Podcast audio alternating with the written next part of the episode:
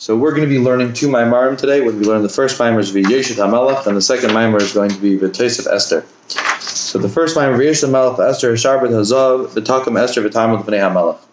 This is a this is this is what's happening when the when Esther is coming to Achashverosh after her three day fast. She's requesting that Achashverosh and Haman uh, join her for a meal, and the king is going to extend his scepter towards her, and she grips the top of it with her hand and so the Alter is going to point out that the next time that a scepter is mentioned, and the next time that Achashverosh extends the scepter to Esther, she doesn't hold on to the top. As well, the second time that it comes up, it almost sounds like Achashverosh gives her the scepter. And so Alter is asking about both of these incongruencies. What is the difference between the two phases of the scepter and the Purim story?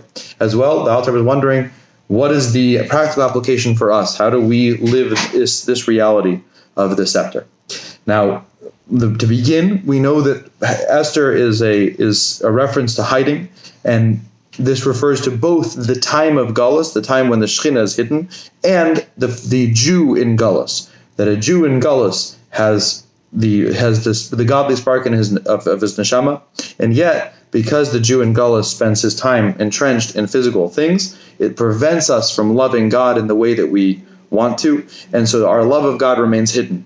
And the uh, the process of bringing out that love is something that is different for every single Jew. Whereas in the times of Mashiach, when the Abishter is revealed, everything we're going to leave that Esther state and we're going to enter a state in which we all experience godliness the, in an equal way. Now, the next step in understanding the relevance of this is to understand Purim itself. So we know that the, with the Yom of Purim, it says in the Gemara that the Yom of Purim is going to be the only Yom that survives Mashiach. Every other Yom is going to stop. And the Alter Rebbe also mentions another Gemara that seems to contradict this one, that says that halachas will not disappear when Mashiach comes. And the Mittler Rebbe interprets this, saying that the that the Yom is the time to connect to God, and uh, and that the Alter Rebbe is asking that how could it be that Yom which is such an important part of our lives, would disappear, whereas the mundane, seemingly insignificant halachas will uh, will live on. Now, before we understand that, we have to understand what the function of Yom Tif is at all. So Alter Rebbe says that during the time of Yom Tif, we the the whole Jewish people are raised up when God reveals Himself in this Yom Tif sense all Jews experience it, all Jews respond to it. And what this does is it gives us an extra boost to fight Sitra Achra, to push back on Sitra Achra. And the the uh, the quint- with the quintessential um, the quintessential uh, reference of this is a pasuk that says Mizais Eilim and Amidbar Ketimras Ashan Mikataris Mar Levaina Mikol Avkas Rechel. It says that who is this who rises up from the desert with a pillar of smoke a, a perfumed cloud of myrrh, of frankincense, for all the powders of the peddler. And Alter Rebbe is going to describe how this pasuk is a guide towards how to experience Yom Tov properly. So he says, first of all, we're all stuck in the desert, which means we're all stuck in our physical, physical mundane realities. And the step one is that we experience Yom Tov and we rise up out of the desert. And the first experience we have is Timras Ashan, is this pillar of smoke. And smoke, as any Boy Scout can tell you, is what happens when you burn wet wood, when you experience the contrast of fire and water. And the, the, the what it produces is smoke. So when the fire of Yomtiv touches the water, so to speak, or the opposite of it, of, of it, which is our material experiences, what it produces is smoke when we have that extra boost of Yom we produce this response of actually pushing away the uh, the materialism that we find ourselves so entrenched within. Now, the next level is a little bit more edel, and that is the the perfumed cloud. Salter Rebbe says that there's a difference between the between between smoke and this perfume that the, the the perfume is a more edel version of this it's a more refined version of this. It's a tackling of the more refined components of our materialism which are nonetheless a, a, a contradiction to our service of god.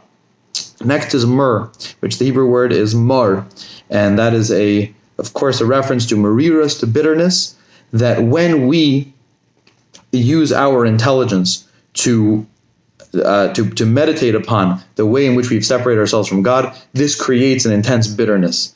And the bitterness is then followed with joy, which is Levina, is the next part of the pasuk, is the frankincense. Uh, that is the the joy that we experience, and the Alter Rebbe uses links it back to the Megillas Esther that the the women would sit in this spice experience before they met Achashverosh for six months, and the Alter Rebbe says that just like the spice experience was the women being uh, isolated within this almost intangible um, experience of smells that automatically lifted up their spirits and made them more more ready to greet the king.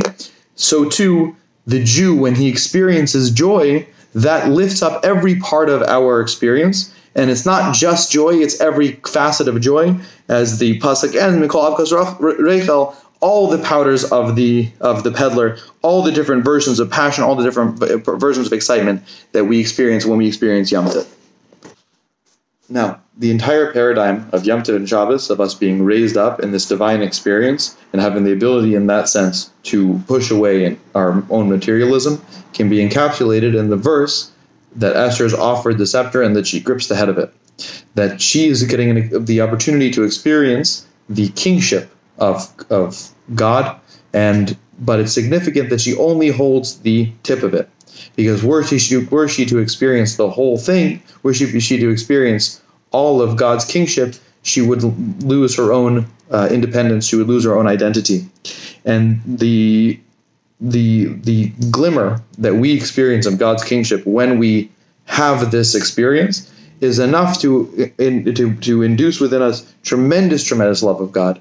We think about both the fact that He fills creation and that He transcends creation, and we get a sense of the fa- of, of how He how, mu- how much He invested in creation, and this brings a tremendous, tremendous response of love and passion for God, and a, the ability to push down uh, our own relationship with the materialism, to reject our own relationship with the material with materialism.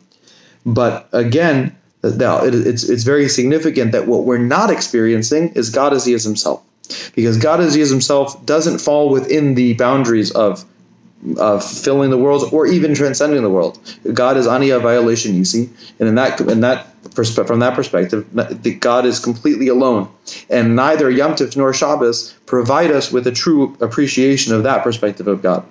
The only thing that will allow us to experience that is Mashiach, because when Mashiach comes, the dira is going to be bitachtainim dafka. It's going to be the the the the experience is going to be down here, and what it's what when we experience Mashiach, what we're experiencing is the reality in which everything is one with God. Not that the spiritual worlds overwhelm the physical world, but that the spiritual worlds and the physical world are shown to be one, and that the and that the physical world just as much manifests and in a sense even more manifests the a revelation of God. And the Alter Rebbe gives us two uh, points of reference to understand this. The first one is the uh, conversation between Malachim and Tzaddikim. The Malachim say, "Ayim ekayim kavede." Where is the, the the place of God? And the Tzaddikim respond, "Kavede male kol kavede."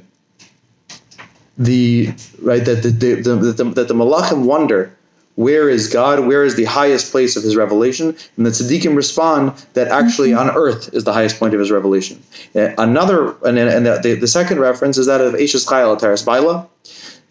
During Gullus, right, during when we're stuck in this version of creation, the Baal, the the revelation seems like it's the uh, seems like it's the primary force. But when Mashiach comes, we're going to understand that the Ashes Chayil is actually a teres baila, that the woman, the, the, Makabal, is actually the crown upon her husband, that the woman is actually going to be the, the highest manifestation of the husband's abilities, of the Abishter's abilities. And that's going to happen when Mashiach comes. The uh, of all the Yamim Tevim, whereas the other Yamim Tevim, like for instance Pesach, that was all about destroying Pare.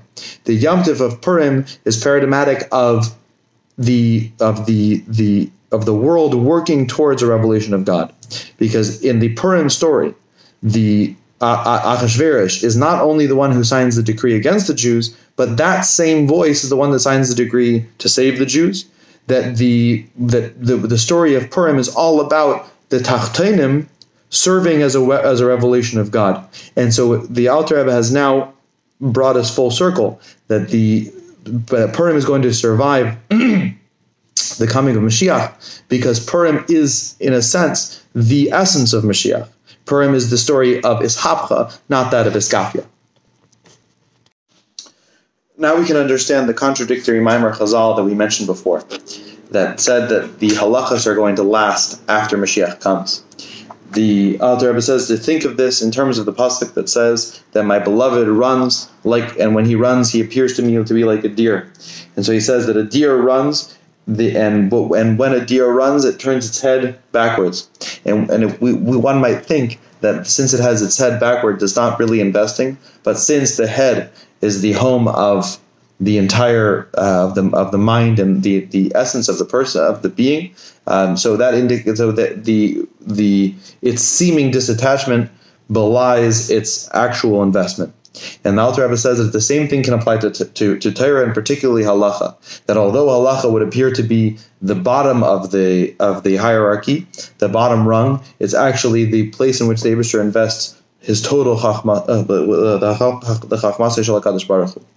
And we can use that that Torah to refine the world because the in the sense that Chachma is Beriru, that Chachma has the ability to refine. And Alter Rebbe gives several beautiful, beautiful examples. He says that somebody who is a salesman who knows the relative value of different animals will can use that expertise when it comes to knowing how the B'diyas Abachar works. And the butcher who knows the anatomy of the animals will be can use his knowledge to uh, to to to navigate the laws of kosher and the laws of um, of karbanis. And so too it is that with all halacha, all halacha is a, is is hugely relevant in the in the physical world, and what it allows us to do is to uh, is to is to bring God into the nuances of our lives and to bring God into the nuances of the world. And the final example Alter Rebbe gives is that of a um, is that of a watchman that needs to understand the nuances of uh, of, of, of, emotions as well, because of the halachas that once somebody is doing one mitzvah, he's pater from another mitzvah. The watchman has to understand the nuances of when he has to, uh, when he is allowed to give tzedakah and when he's not allowed to give tzedakah. While he's engaged in his job, he would not be allowed to give tzedakah. And so halacha not only permeates all aspects of the physical life, but all aspects of emotional life as well. And all of that is deeply, deeply affected by uh, by by halacha, and so all of that it becomes refined when we learn halacha and when we engage in halacha. And how do we do this on a personal level? So the the uh, we bring yet another pasuk that says Hineza Aimed Akar Kaslenu that he stands behind the the walls, and the explanation is that God is revealing Himself in through through the Torah. However, there's a wall in place and the the the, the that wall is our sins is our entrenchment is our engagement in Gashmias that makes it that makes us perceive his revelation as being distant as being uh, separated separated from from us by a wall.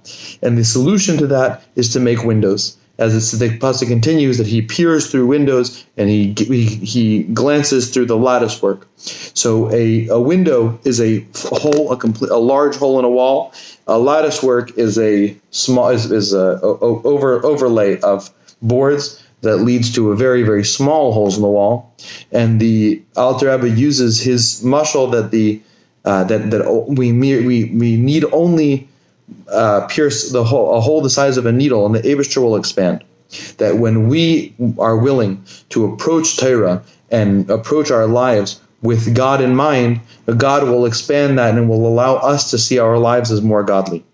And we can now bring it back to the story of Esther and understand how the story of Esther is deeply, deeply relevant to our own journey. before Esther comes to the king, she, it says that she's standing in the courtyard, like the Jew who's standing in the desert. The first, the, first step is that we are, we are, we are lost in a desert of materialism, and then we begin to experience a revelation of God that might happen on the average Yom Tif, and the and that is the beginning of the approach to the king. but that that alone is not enough that alone be, means that we remain in gullus and we be, continue to see materialism and spirituality as in conflict with one another. The next step is that the that she defeats Haman, And this time, instead of just getting to interact with the head of the scepter, instead of just getting to interact with a glimmer of godliness in our lives, we actually get God as He is Himself. We get the per, the end of the Purim story, which is that the Gashmias, which is that Achashverosh, is actively engaged in bringing a revelation of God into the world. That the Achashverosh, instead of listening to Haman, gives the exact same power of the signet ring now to Mordechai, and the the and, and in that sense, it's a complete um, it's a complete ishapchos. It's a complete um, not not iskafia, but uh, but actually ishapcha. And in the final moment, after she receives the scepter, it says that Esther stands up, that she stands up to be to uh, to to to attain uh, a complete um, reversal of roles, that she's no longer lost in the desert as she was before. The neshama is no longer lost in the desert as it, as it was before, but instead is standing up in front of the king, in a sense higher than the king, which brings us back to the Ashes Chayal Lateris Baila, that she now, uh, that, the, that, the, that the neshama, through the process of the Purim, through the Purim process and through the halacha process, the neshama uh, gets the opportunity to understand how not only can we does does a revelation of God in this world mean that we can control the uh, materialism, but that we can actually use materialism to reveal God? Now, the second mimer we're learning is the mimer of a of Esther. It says that that Esther continues to speak to the king, and she speaks before the king, and she falls upon her face, and she cries and she she begs that the king will uh, will undo the wicked decrees of Haman and do undo the plans of Haman. So the Alter Rebbe's first question is: How is it possible that the Abishter to how is it possible to prostrate oneself in front of the Abishter when the Abishter himself has no body? And the, the, the, the deeper question of the Mammer is going to be what in what sense can we be lost that we feel the need to prostrate ourselves before God? And what is the process of return? So to be to to understand this, we have to understand the nature of davening and the ability that a Jew has to to to engage in a conversation with God through davening. Now, when it comes to Purim time, we are called uh, from the name Esther, but the other part of the, the other part of the Jewish identity is many other names and particularly the names we're discussing now are that of Rachel and that of and that and that of Tzayin. So the when a the Jewish community is called Esther, as we discussed in the last mimer. And but in another sense, the Jewish community can be called Rachel. Now, Alter is going to contrast those two services. So he says that a lamb is based on the uh, pasuk that says that the lamb stands before the shearer uh, and is silent. And then we also find that it says that the sheep uh, stand before the slaughter and they extend their neck. So when a Jew is in both of these states, in the in, in this state of subservience, the the the the, the Jew is responding to uh, to a divine experience. The Jew is responding to what the Abishter wants, and we are totally um, dedicated to doing exactly what he wants. We have a complete awareness, and we have a complete awareness of the fact that the Abishter is revealed in the world, and we want nothing more than to do what he wants. And we are like these sheep and like these like these lambs, completely um, dedicated to following through with whatever with whatever it is that the Abishter wants. But when we are in an Esther state, our uh, our our divine um, identity is hidden and the Alter Rebbe stresses that it does not mean that it's gone, but it means that it's hidden. It's in a state of Esther. It's in a state of Anechi Hester Anechi Hester Aster Panai B'Yemahu. The that it, but but since it is hidden, it's our job to reveal it. That Esther is called a, ro, a rose among thorns. That the that while the rose is among the thorns, the thorns are so prevalent that it becomes almost impossible to identify the rose among them, and that it is our job to remove those thorns and to reveal that uh, that that essential relationship, that essential connection to God, and that is the Esther journey. Understanding the Esther journey has to do with un, with looking back at that pasuk. Anaychi es Hester Esther panei b'yom hahu, and the Alter Rebbe is going to focus on those words b'yom hahu on that day, and he's introducing us to four different stages. There's b'yom hahu, b'layla hahu, b'yom hazeh, and b'layla hazeh. So B'yom Hazeh is from the is, is from the pasuk Zeh Hayom Asa Hashem Negila V'Nespachaboy. The the, the and then we have the pasuk V'Yesh Hashem B'yom Hahu. The the the and, and on the Lila side we have Halayla Hazeh Leil Shimurim, and we have Balayla Hahu Nadadash Nasamelech. So he says that the word Zeh means that the thing that you're referring to is present. When you say something is this, you're saying that this is present. As we say, Zeh Keli Behu, this is my God that I can identify. And so when the when we relate to God in a Zeh form, we are relating to Him in a sense in a sense that we feel like we can see Him. We're relating to Him in that we we He's is a complete part of our lives, and there's a complete state of revelation that we are experiencing. Now, there's the Zeh that which is that the which is that the person understands and perceives God to the degree that he does not perceive uh, reality as being significant. The person perceives that all of our reality is simply a, a front for the deeper reality that is the Abishter. But then there's also Belila. There's there's there's also a Lila form of that, and in that form, we perceive reality as being the as being real. We perceive the darkness as being real. We are in a state of Lila, and yet we are also in a state. We, we are we are still in the state of Belila Hazeh Lel Shimurim. We still have a reality of God, and the Alter Rebbe says that this has to do with focusing on the revelations of God that exist in this world as it says, that we, although we accept the realities of this world, and we are too deeply entrenched in materialism and in the in what we perceive to be the reality of the world, to be able to uh, disassociate ourselves from it, we make the active effort of appreciating the godliness within the world. and this requires a tremendous amount of faith. It also has a practical service. Now, Torah is going to quote a Zohar, which says that we were in Mitzrayim for Reish Dalad Vav years, for 210 years. And in Mitzrayim, we worked with Chaymer, with Levanim, and we worked in the field. So it says Chaymer, the clay, is a reference to the Kalva Chaymer, learning Torah with Kalva Chaymer. The Levanim is the bricks are, re- are a reference to Libun Hilchasa, of learning practical halacha. And the field is a reference as desire to the Brisa. Now, the Alter Rebbe says it's true that anybody that agrees to engage in Torah, that accepts the yoke of heaven upon themselves, accepts the yoke of Torah upon themselves, is freed from the yoke of uh, of the of earth, as it says in Pirkei Avos. However, the Alter Rebbe says that there's even a way of somebody who finds himself trapped in the night, in the Lila, to turn that Lila into Lila Hazeh through this process so he and he uses a, a reference, a uh, Gemara that says that the Abishter asks in the times of Mordechai, what is the the what, what is this calling of this bleeding of a of a goat and the of kids, and the Malachim answer that this is the voice of the Jewish people. And the obvious question that one might ask is how can God be curious as to what a sound is. How, how does God not know?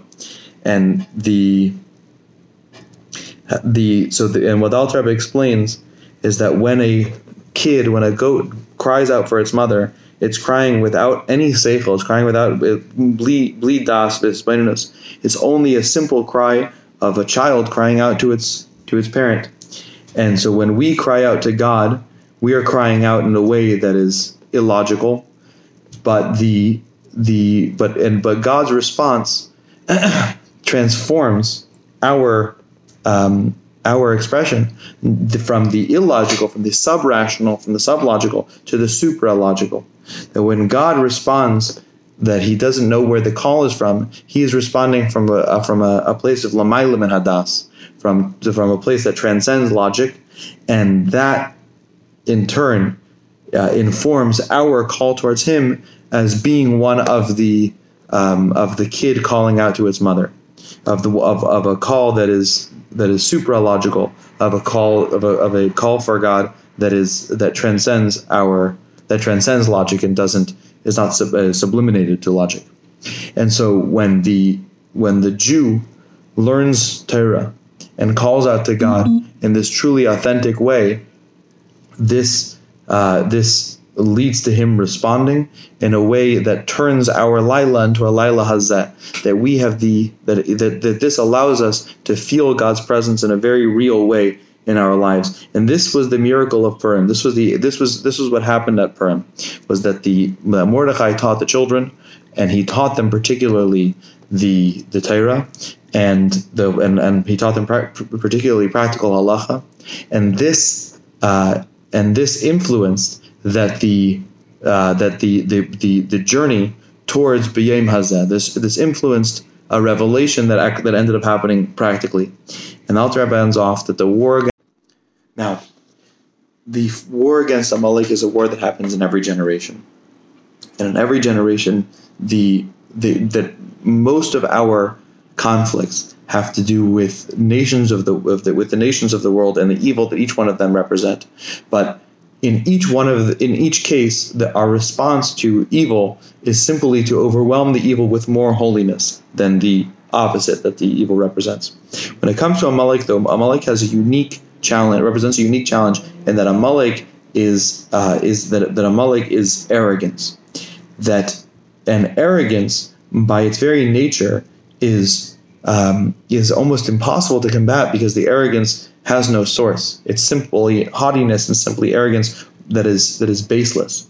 And so the and and the plan that Haman had was to de- implant deeply within the uh, within the, the the essence of the universe and the essence of the Jewish uh, identity this this arrogance um, and by that by that token subvert our entire connection to God.